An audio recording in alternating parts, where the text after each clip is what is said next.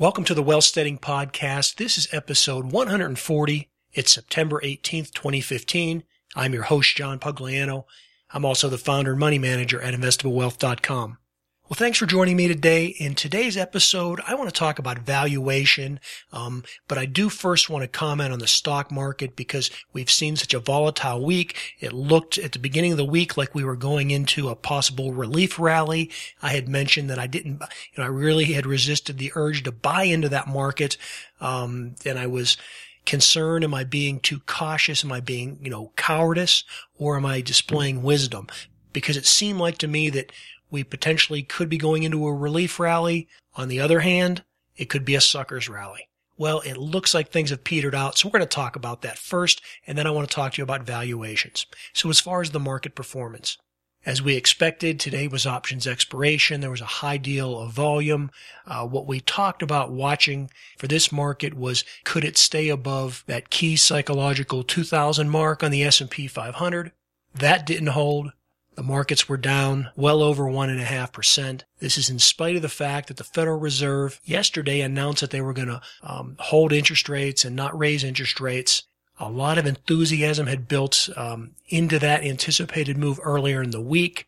We've been in a market situation where, you know, the personality of this market has been for the last five, six years. Whenever you get bad economic news, that's good news on Wall Street because that means that the Federal Reserve will keep their easing policies up. They'll be very accommodating. There'll be a lot of um, easy, free money flowing in the system.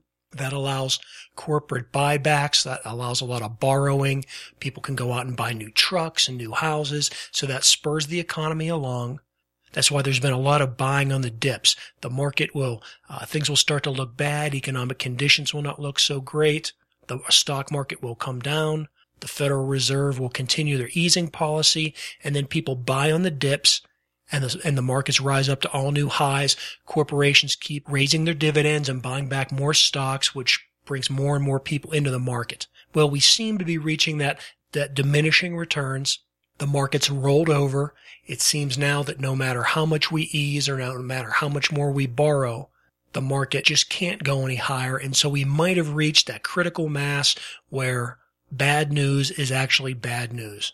We'll have to wait and see how that plays out. I'm in the process of analyzing the numbers for this week and I'll probably come back tomorrow or as soon as I can and give you a better analysis of where I think the market is headed. But for this podcast, I really want to talk about valuation and I want to look at it from a slightly different angle than I've done in the past.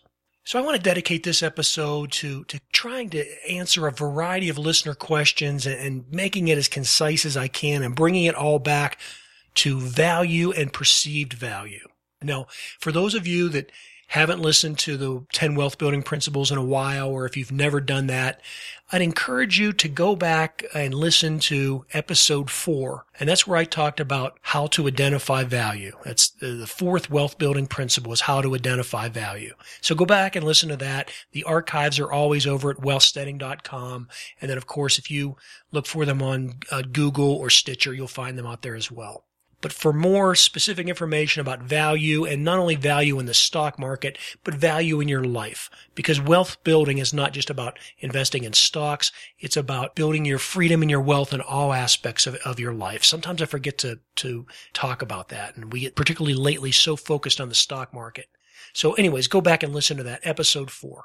But what today what I want to focus on is, you know, I receive a lot of questions from people wanting to know, you know, why is this stock price vacillating so much? Or why is one day the market is up 2% and then the next week it's down 3%? You know, if this is a rational market, and if the market is supposed to exhibit the exchange of value, and, and if this market is to be trusted, well, how can the prices vary so much? I mean, so then people come in with all kinds of conspiracy theories.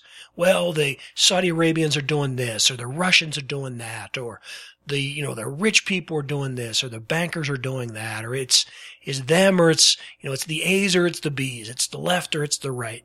And then your brother-in-law tells you this conspiracy and you want to know about it. And, you know, is the Federal Reserve doing this? Here's what I want to say. I don't believe in any conspiracy theories other than the universal conspiracy that everybody is trying to rip you off. Now that I do believe. Okay. So everybody is trying to reach into your wallet and take your money out. That's the universal conspiracy. But having said that, the reason all these other crazy conspiracy theories flow so much and people have such wild ideas and people have such paranoia is because the market is not rational. Let me give you an example. And, and before I do this, let me kind of like give you an idea where I'm going with this. A lot of times when I talk about how to value a stock, we get into specific, this is the price per earnings ratio. You know, you could take an inverse of that or you divide this, or this is what's in the numerator. This is what's in the denominator. I'm not going to go there today. I want to talk more about valuation from the perspective of perceived value and from human nature, because that's ultimately what it comes down to those of you ask me and you talk, you ask me about maybe a local stock in your community. You're like, Hey, John, why don't you talk about such and such a stock?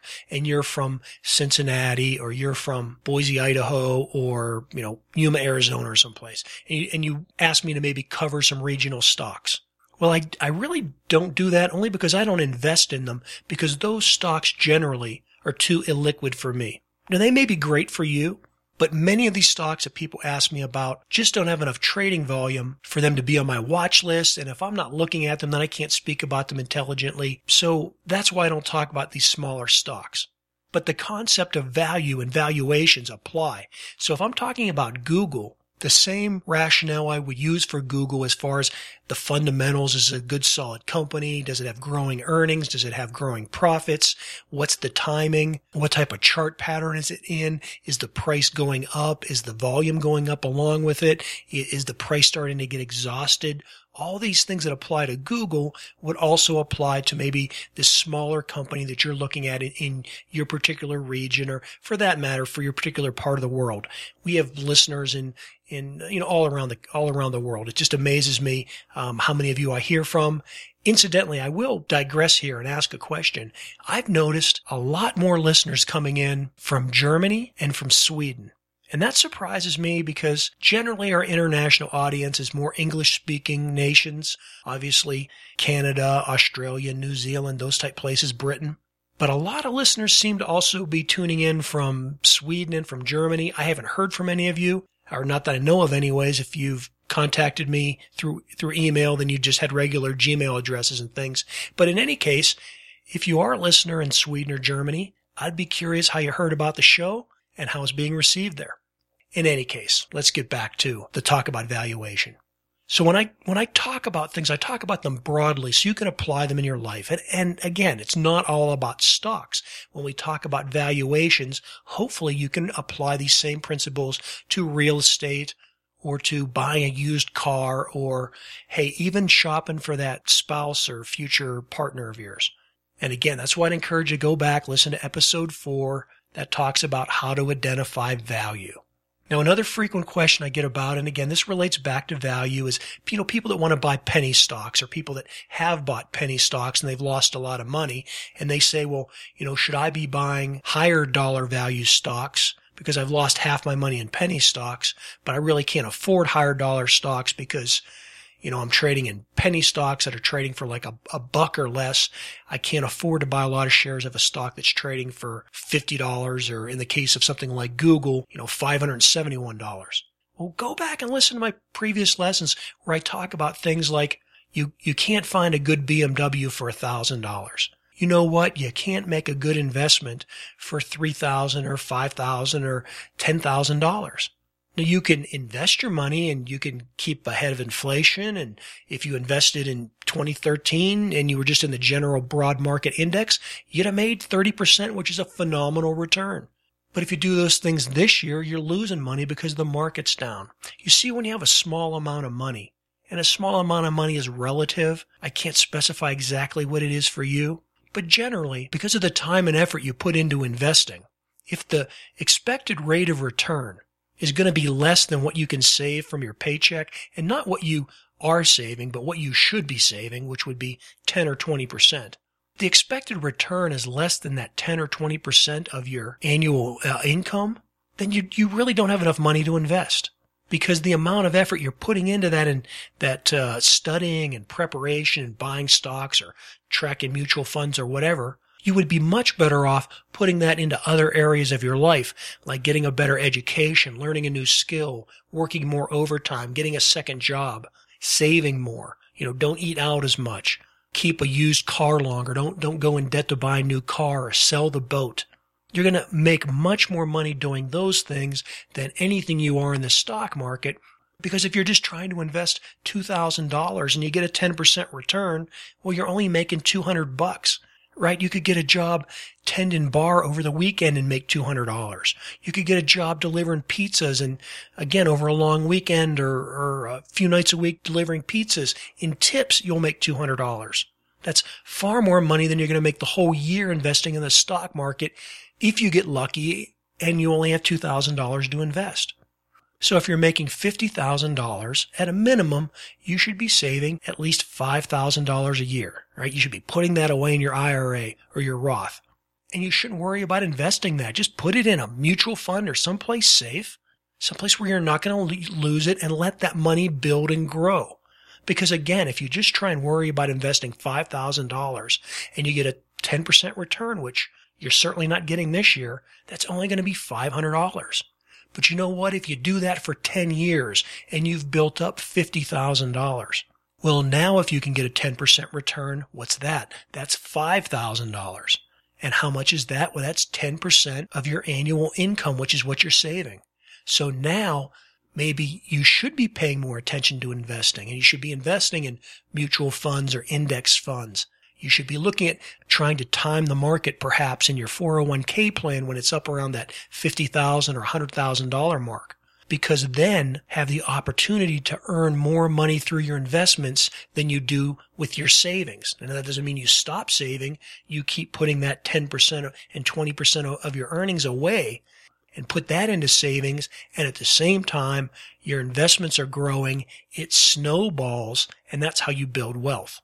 Ah, but I digress. Let's get back to valuations. Okay. So the point I'm making here is that if you're investing in penny stocks because you just have a little bit of money and you're wondering why you're losing half your money making bad decisions, well, if you had twice as much money, you just lose it twice as fast because it isn't the fact that you're just investing in penny stocks that you're losing money. You just don't know how to invest. And so you shouldn't be investing. And reading a book or studying something on the internet, none of that's going to help. You know, again, I get a lot of questions about, you know, John, are you going to write a book or what book can you refer me to or which book did you read that you've learned this? Well, I've talked about Bill O'Neil's books. I do like Investors Business Daily. I like William O'Neil's strategies. Go to investors.com. That's their website. There's free information there. You can subscribe to their newspaper. Uh, they have a lot of training things there. You can read Bill's books. I, I, think that'll help. And overall, I think that's a pretty applicable strategy for the markets we're in. That would introduce you to things like market timing and, and give you a historical perspective of the market. And then there's a lot of other things out there you could read as well.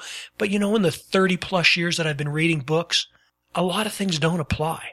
They're old and outdated or they were never accurate at the time they were written or they were based on some type of a fad a lot of things that occur in the investment industry are more about a cult of personality. You have someone that comes out, they have a great idea. It works because of the particular market you're in. They get on TV, they talk about it. Everybody tries to use that method and then market conditions change and then that method doesn't work anymore. So why waste your time reading that book? That's just kind of the way I feel on it. Of all the books I've read over these last 30 years, I would say I learned more things not to do than I learned what to do. And maybe someday I will come out with a reading list, but you know, go back to some of the classics. Go read Adam Smith's The Wealth of Nations, you know, an inquiry into the nature and causes of the wealth of nations. 99.99% of you will never get through that book. But you know what? That's one of the best books you can read to understand economics.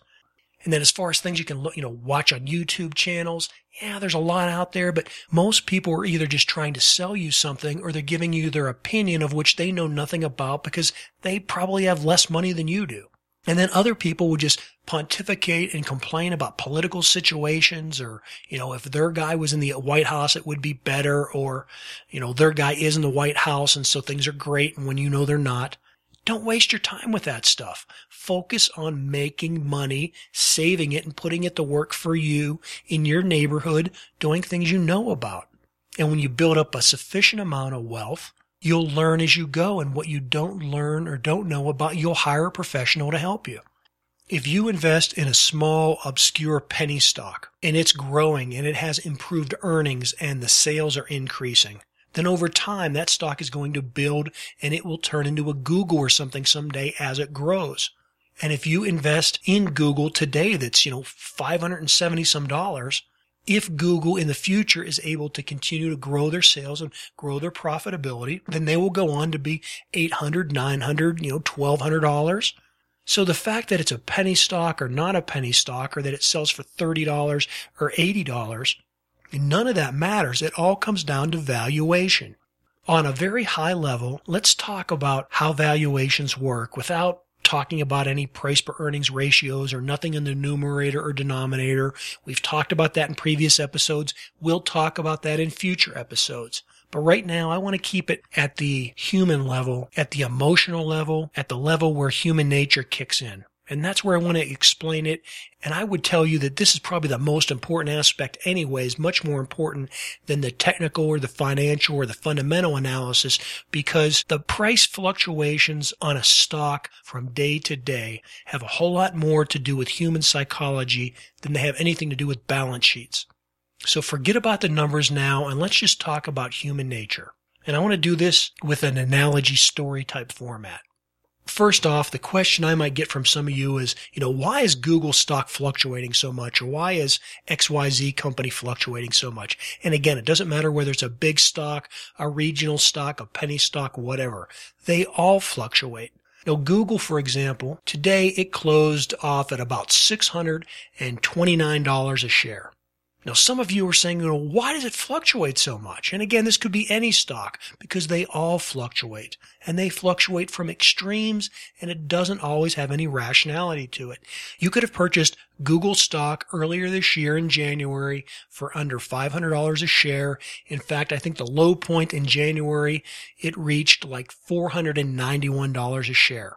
And then five or six months later, Google stock skyrocketed by late June, early July. It was up to uh, like $672 a share. So over a period of four or five months, and really a lot of that huge astronomical increase took place over a period of maybe three weeks. You know, it went up about $170. I know that's very irrational. That may be hard for you to understand, the price of a stock does fluctuate around its true value, but it's never exactly at the true value. Because remember the old saying, beauty is in the eye of the beholder. On one day, Google may be worth $525 a share. On another day, it may be worth $675 a share.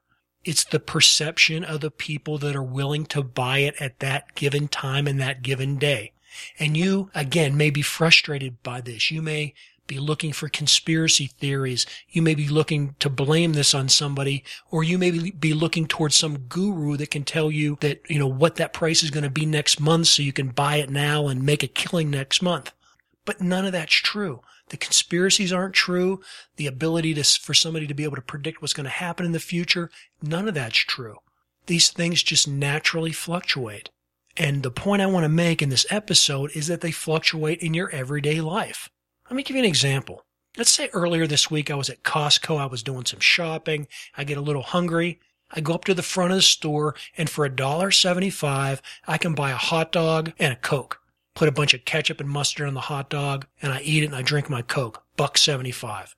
A few days later, I'm downtown and there's uh, some food vendors set up there. There's a guy with a little food truck. I'm hungry again. I go over. Um, guess what? I see on the menu hot dog and a coke, and I buy it from him, and it cost me five ninety nine. Now this was the exact same hot dog and coke that I had a couple days earlier at Costco for $1.75. But the guy wants five ninety nine for it. I'm hungry. I give him the money. I eat my hot dog with ketchup and mustard, and I drink my coke. Now this weekend, I'm at a sporting event. I'm at a football game or, you know, professional baseball game. I'm, a, I'm at a big stadium. I get hungry. I go to the concession stand and I see my favorite thing on the menu, hot dog and a Coke. Guess what? It's $17.99. What do I do? I buy it. I get my hot dog. I put ketchup and mustard on it. I, I chomp it down. I, I wash it down with a Coke. How did it taste in comparison to the same one I had at Costco for $1.75? Well, you know what? They were both delicious. That's the way hot dogs taste. They're just wonderful, right? Great food. Okay, the point I'm making here is you've done the same thing with different purchases in your life. If you get popcorn in a movie theater, it's going to cost you a whole lot than if you make it at home when you're watching TV. At different times, in different situations, in different places, in different environments, you'll pay vastly different sums of money for the exact same product. And that's no different than in January of this year when you could have bought uh, Google stock for under $500 a share. And then five, six months later in July, you would have had to pay nearly $700 a share for the exact same thing. It's just like that hot dog and Coke at Costco versus at the football stadium. It may be irrational, it may not make sense, but prices fluctuate even when value remains the same. It isn't a conspiracy. It isn't because speculators or short sellers or high frequency traders. It's just the way markets fluctuate, and most of it has to do with human nature, which always comes down to fear and greed. So let's bring this all down to what we really care about, which is building wealth. How, what does this have to do with how you should build your wealth? Well, think about the hot dogs. If you're going to a baseball or a football game, maybe you should stop by Costco on the way there, eat a bunch of hot dogs, wash it down with a few Cokes, and then when you get to the stadium and you're watching the game, you won't have to pay 18 bucks for the same thing you got at Costco for $1.75. How does that apply to the stock market? Well, you want to pay attention just like you did at Costco and you want to look for opportunities when you can buy those stocks while they're moving up in price. Now, you're never going to get them at the exact bottom, nor are you ever going to sell them at the exact top, but there's a lot of room in between. And let's go back to our Google example. Google traded in a range of about, say, $520 to maybe $550. So a $30 range on a stock that trades over $500. Roughly, let's call that a 5% range for a period of about three and a half, close to four months. And because it seemed to have a very strong support level right around $522, you know, your probability of a loss was fairly limited to around 5%, depending upon when, when and where you bought it. Google was building a base at that time. It was in a period of consolidation. Had you bought it anywhere in that time frame, when it broke out in early July, the stock would have gone up at least 120 to 140 dollars from the level you bought it at. So there was a huge opportunity there to make money. Your downside was on the area of 5% and yet the upside over that particular run was like 20 or 25%. And remember, nothing changed about the really true valuation of Google stock. It was just the perception and what people were willing to pay for it. So just like you want to load up on hot dogs at Costco before you go someplace that's going to charge you a lot more for that same product, look for opportunities in the stock market when you can load up on something that is about to appreciate. Now it's not as easy as hot dogs and football stadiums, but if you keep your eyes open, you will see opportunities and you'll see things that other people don't. Is it that simple? One thing I can promise you is, is that if you don't pay attention and you ignore the reality of what's happening around you, well, that's the easiest way for you to lose all your money. So think about it. Again, I encourage you to go back, listen to episode four, how to identify value. And then when we come back in the next episode, I'll be sure and give you a full analysis of what I think happened this week and what is likely to take place in the upcoming days and weeks on Wall Street. So as always, until the next episode, this is John Pugliano wishing you the very best of returns.